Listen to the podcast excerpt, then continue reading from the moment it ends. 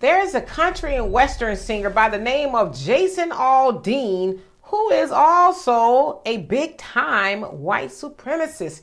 He has a hit song out called Try That in a Small Town, and he seems to be getting just a little bit of backlash for the lyrics. Now, I'm going to read some of those lyrics uh, for you because we can't play the song here. It goes like this Sucker punch somebody on the sidewalk, carjack an old lady at a red light, pull a gun on the owner of a liquor store. You think it's cool? Well, act a fool if you like. Cuss out a cop, spit in his face, stomp on the flag, and light it up.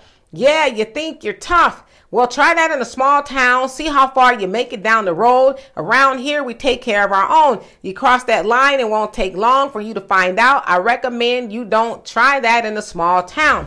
Got a gun that my granddad gave me. They say one day they're gonna round up. Well, that ish might fly in the city.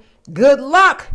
Then, you know, he goes on to repeat it. And then at the end, he says, full of good old boys raised upright. If you're looking for a fight, try that in a small town.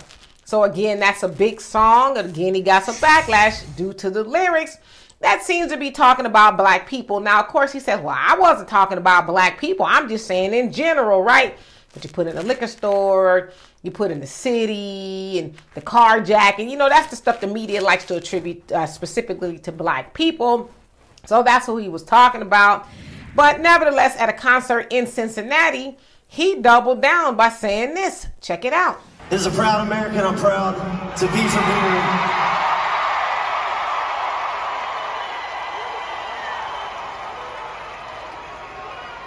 I love our country. I want to see it restored to what it once was before all this bullshit started happening to us.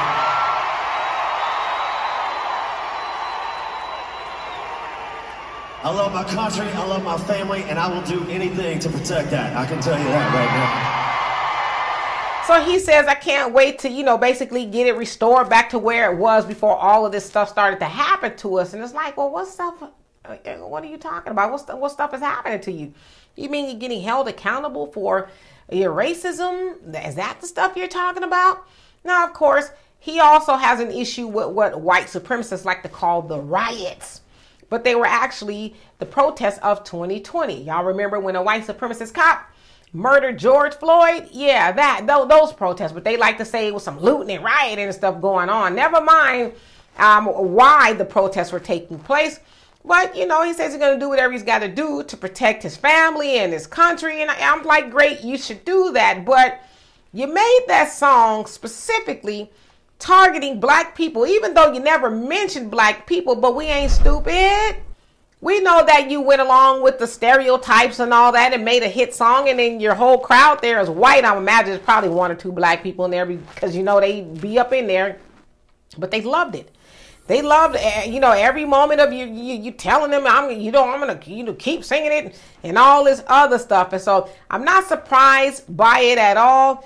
But one thing I will say, and I'm not saying we should do it, is look how they stand behind their people regardless of what they do, right? Oh, you're you being uh, racist? Well, let me join you. They, they they lock arms in everything that they do. They got a little unity going on there. So anyway, y'all tell me what you think of this. And for more insightful commentary, please subscribe to this channel and my channel, The Demetra Kaye Show here on YouTube. Peace.